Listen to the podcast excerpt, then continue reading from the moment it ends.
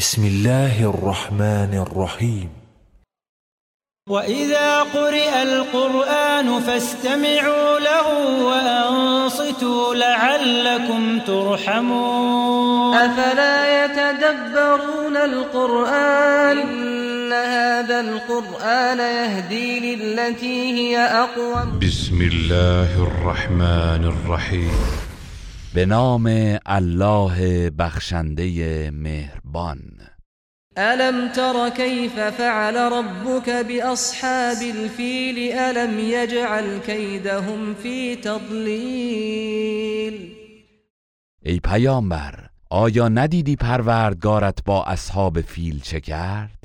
آیا فریب و نقشه آنان را در تباهی قرار نداد؟ وأرسل عليهم طيرا أبابيل ترميهم بحجارة من سجيل. و پرندگانی گروه گروه بر سر آنان فرستاد که با سنگ گل که در منقار و چنگال داشتند آنان را سنگ باران می کردند فجعلهم كعصف مأكول.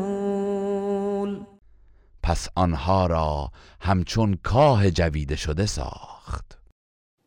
گروه رسانه‌ای حکمت